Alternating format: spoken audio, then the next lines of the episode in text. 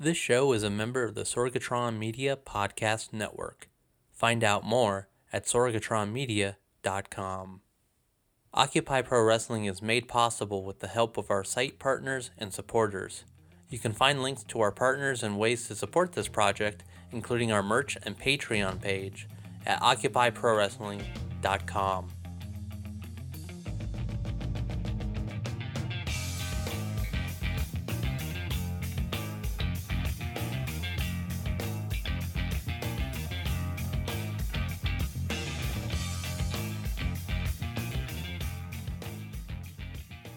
Hello, and welcome to Occupy Pro Wrestling, the podcast that will never lose an I Quit match. I'm your host, Alex Smiley, taking a look at what makes wrestling fun, and on this episode, I'm taking a rare trip down memory lane, looking back at the eight year history of this very project. That's right, everyone, Occupy Pro Wrestling turns eight, as evident by a recent notification I got on Twitter to that effect. A lot has happened since then, including some big news from late last year that I think is worth listening to. Before I hop into the TARDIS and head back to 2012, let's get some plugs in and start this podcast off right. You can get all the latest goings on at OccupyProWrestling.com, including links to our site partners, our merchandise at the OPW shop and in the store at What a Maneuver, and our Patreon page. For as little as a dollar a month, you can help support the website, the podcast, and the merch, and earn rewards like early access to the show, some freebies, and more. Be like our buddy Heel Bradley and support Occupy Pro Wrestling today. If you find that you enjoy listening to this retrospective, you might find yourself loving the rest of our back catalog, featuring interviews with fellow wrestling fans, wrestlers, and other notable people in the community, along with other nice little bits and bobs. You can find our previous episodes on the podcast feed of Apple Podcasts, Google Podcasts, Stitcher, Spotify, and wherever you enjoyed listening to podcasts. Feel free to subscribe to Occupy Pro Wrestling and be ready for new episodes coming soon. Chances are you found out about Occupy Pro Wrestling from somewhere on the internet, such as our social media channels on Facebook, Twitter, and Instagram. Be sure to check out our YouTube channel while you're at it, as new video content is on the way. You can also join the OPW community on the forums and our Discord server. You'll find all those links over at our website, occupyprowrestling.com. It's time now to shine a light on the latest from our site partners. That's right, it's time for the Partner Spotlight. Shout out to the hot tub guy himself on being a regular commentator with GCW and other shows in the SoCal area. Look for Deshaun's Two Cents on Facebook for the latest reviews and interviews from one of our first ever site partners. Our friends at ESPN Sports Sims are as busy as ever with the HIFL simulation game going on at the moment. Be sure to check out the latest at espnsportsims.net. After a bit of a hiatus, the MFX podcast returns with the debut episode of the MF Extra the Scottish Announce Table. Duckman and George the Animal Peel talk about recent happenings with WWE and AEW, and so much more. Check it out at mfxpodcast.com. The OSW EFED recently enjoyed a big event with CyberSlam, a live show featuring matches voted on by the Fed's community. Check this out and much more at weareosw.com. There is plenty of merchandise to check out at What a Maneuver, including new releases from This Filipino American Life, The Ultimate Predator, and The Wrestler's Lab. Check it out at whatamaneuver.net, and while you're at it, get yourself some fine OPW threads. Covering the latest in WWE, AEW, Impact, ROH, and the indie circuit, WrestleView is constantly putting out great news articles and results. Check it out at WrestleView.com. Wrestling Mayhem Show marches forward with Mayhem Mania, the thought experiment that allows guests and co hosts to book their dream WrestleMania card. Check out the latest on that, as well as the usual mayhem, at WrestlingMayhemShow.com. If you're interested in becoming a site partner, feel free to send me an email at info at powertothesmarks.com, subject line Site Partner. A big thanks to everyone that's supported Occupy Pro Wrestling as a site partner, and in turn, helping spread the word about what we're trying to do. It means a lot that you would take a chance on this little project, and from the bottom of my heart, thank you.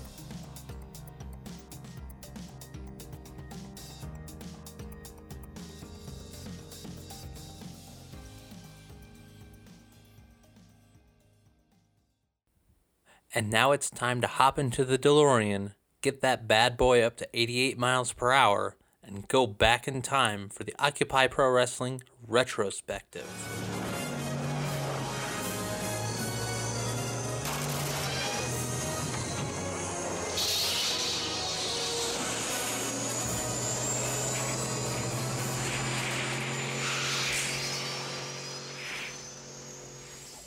Occupy Pro Wrestling unofficially started in late 2011, inspired in large part by Occupy Wall Street and similar movements around the nation.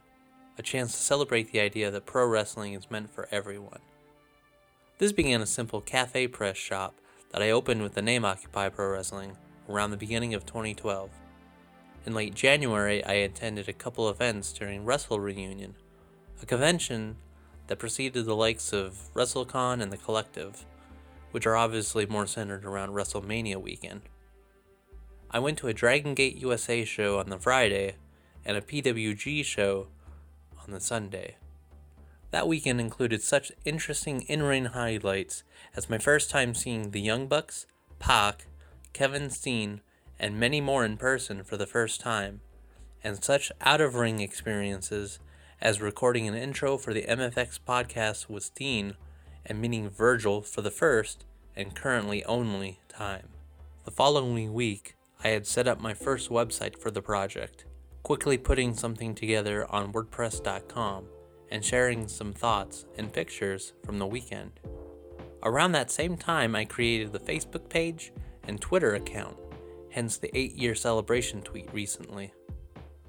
I still have fond memories of talking to some friends I'd made online to set up the first partners of the website, two of which are still active and still very much friends of the movement, as it were. The MFX podcast, who gave me the nickname Alex Smiley sometime later, and to Sean's Two Cents, who had not quite settled into the role of hot tub guy just yet. The rest, as they say, is history. But that's precisely the point of this episode, so let's move on to the next milestone. Not long after I started Occupy Pro Wrestling, I made a new website and actually bought my first domain for it. I've also done a few projects here and there as part of Occupy Pro Wrestling's mission to celebrate the business. I was given an opportunity to design DVD covers and similar media for the RWA based in West Newton, Pennsylvania, thanks to Sorgatron Media and in 2015, I designed the website for the relaunch of IndieWrestling.us, as well as a brief run shooting video for Orange County Championship Wrestling. By brief, I mean I filmed one show's worth of content, but still, it was a fun time, and I learned a great deal about myself from these projects. Things got really interesting in 2016, though. This was when I began working with Whatamaneuver on getting a store set up for Occupy Pro Wrestling. Prior to this, I had next to zero sales on the Cafe Press or the Spreadshirt shop. My first design in the What a Maneuver store was Legends of the Lucha Temple, a crossover tribute of Lucha Underground and Legends of the Hidden Temple, of course. This was where I began showing my affinity for 90s Nickelodeon and pro wrestling. That was released about a month or so before I made one of my first big treks for wrestling meeting up with Sorg in LA to actually attend a taping of Lucha Underground. Around this time, I began the OPW podcast with a focus on interviewing fellow fans of the business. This came about because of a really fun podcast I enjoyed listening to called Fan to Fan, which was hosted by Kevin Ford at PW Podrings. My first episode featured an interview with my friend Babs as we talked about Chikara and her time as the host of Chikara in 15 minutes or less along with indie wrestling in general, and the greatness of one Mr. Perfect. The second episode featured a chat with Kenny Pete of the band The Mystery Men, discussing his love of music and wrestling and how the two worlds collided for him. The third episode featured the interview I conducted with Sorg during the weekend we hung out, but real life issues delayed that episode by several months. The past three years have been crazy as far as life goes. Losing my mom in 2017 and my dad last October did a real number on my focus and drive, but I've managed to cobble a few things together, including new designs at the What a Maneuver shop, a revamped website, new interviews for the podcast featuring Kate Nix, Keith Lee Davidson, and Heel Bradley, and the fairly recent takeover of the old MFX forums, rebranded the OPW community. I'm hoping to help drive that aspect of my original mission while working on some exciting new ventures in the works. Late last year, I finally launched Occupy Pro Wrestling LLC, focusing on the design and media aspect of that mission. I'm currently seeking any commissions for media projects from merch design to websites and even photo video projects. On top of that, I'm working on a cool little side venture that I'm hoping to announce soon. To everyone that's ever supported me through this project, everyone that's taken the time to listen to the podcast or show some love for the videos, designs, and other crazy ideas I've had over the years, and to everyone that took the time to listen to me ramble about the history of this project for this relatively short episode of the podcast, thank you. With this trip down memory lane complete, we focus our eyes on the future. One of the projects I have in the works is a new podcast called The Bright Side of Wrestling a weekly look at the silver lining in sports entertainment. As a little bonus to the podcast you're listening to now, I'm including a pilot of sorts as I take a look at back at WWE's Elimination Chamber event from a couple weeks ago. Enjoy!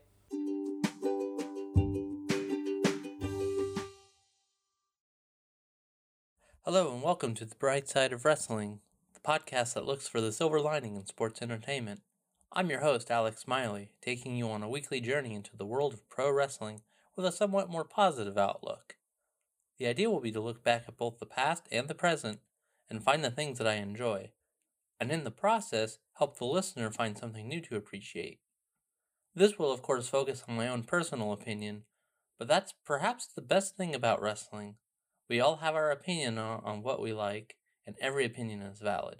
For our very first look on the bright side, we're setting the clock back just a couple weeks to WWE's Elimination Chamber.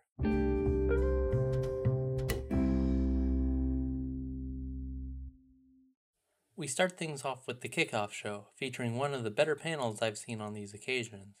I think they all did a great job of balancing their usual humor and some good insights on the matches that were set for the event. Kickoff also featured some great interviews, including the focus and determination of Ruby Riot, proof that Miz and Morrison have not lost a step as a tag team, a simple but effective promo from Aleister Black talking about his match with AJ Styles that night, and Braun Strowman giving some credence to a storyline that has been a little shaky at times. R-Truth is comedy gold as always. I get a kick out of things like John Cena being his childhood hero and confusing Rosenberg with Sam Roberts. We get a fun little match between the Viking Raiders and the host of the Major Wrestling Figure podcast, Zack Ryder and Curt Hawkins. Not bad for a last minute addition to the card. It was interesting to note a slight change of attitude from Ryder and Hawkins, and the Raiders got a chance to shine. We finished the kickoff with a nice interview from Andrade and Zelina Vega, and a fun promo from the Usos to wrap things up. We start the main show with a fun clinic between Daniel Bryan and Drew Gulak. The storyline seemed a little shaky in the lead up to this, but I have all the respect in the world for what these guys can do in the ring. I thought for sure we'd seen this somewhere on the indies before, but as far as I can tell, we're seeing this for the very first time. Some really good counter wrestling and technical mastery is on display, with a good finish that sees Bryan working a little harder to lock in the yes lock, and Gulak passing out rather than tapping to give Daniel Bryan the win. The interview with Robert Roode and Dolph Ziggler was nice, but I really liked the little glitch we saw on the TV behind Charly, a nice nod to what's been popping up on SmackDown from time to time. It's clear that they're building to something, but I like when little things get snuck into the programming. With the United States title on the line, we get what I can best describe as a highlight of WWE's version of Lucha Libre as Andrade defends against Humberto Carrillo. Fun, fast paced, with plenty of good spots from both men, and a finish that fits in well with Andrade's character as he clinches a handful of tights in a roll up to retain the title. I get the feeling that this feud must continue, but I'm okay with this continuing to WrestleMania.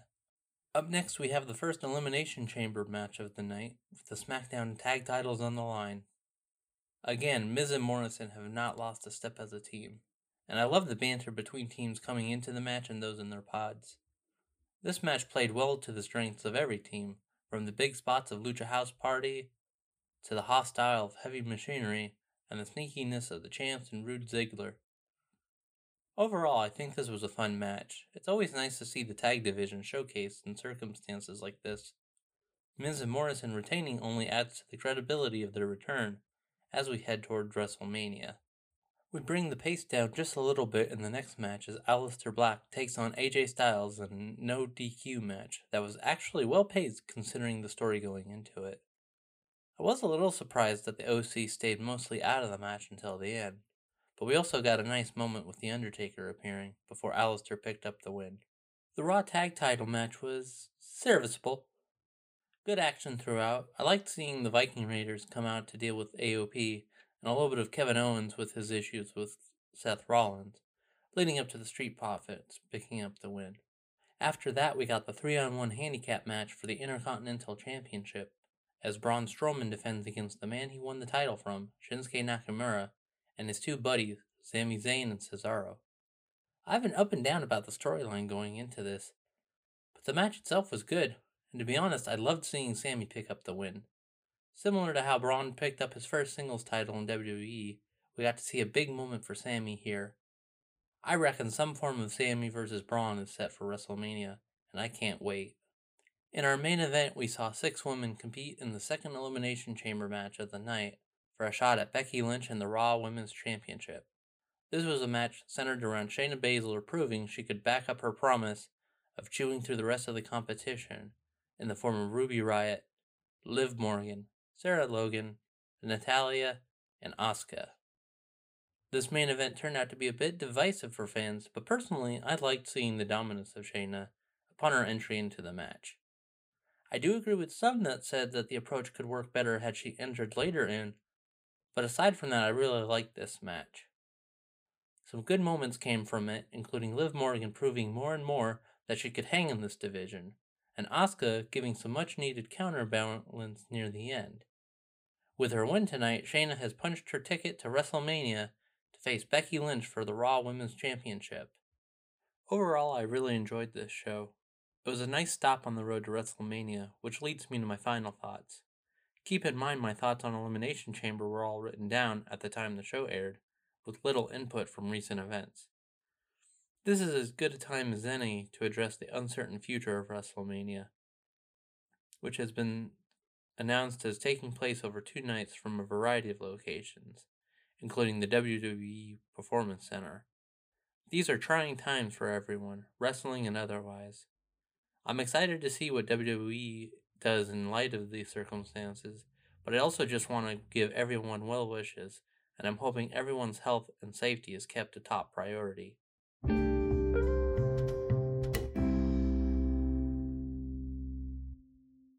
That'll do it for our first bright side of wrestling. What did you enjoy about Elimination Chamber? What are you looking forward to in WWE and wrestling as a whole in this surreal time we're living in? Let me know on Facebook or Twitter at Power to the Smarks. Now that I've finally gotten this pilot episode off the ground, expect a weekly dose of positivity. Until next time, I'm Alex Smiley, reminding you to look on the bright side of wrestling.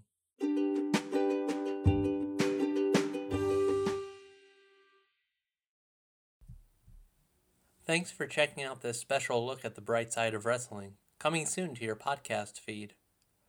I'm looking forward to getting back to chatting with fellow fans, wrestlers, and anyone else that wants to share their story. Until then, make sure to subscribe to the podcast feed, follow us on the socials, and keep an ear to the ground for what's coming up next. Big thanks to the Mystery Men for the intro and outro music.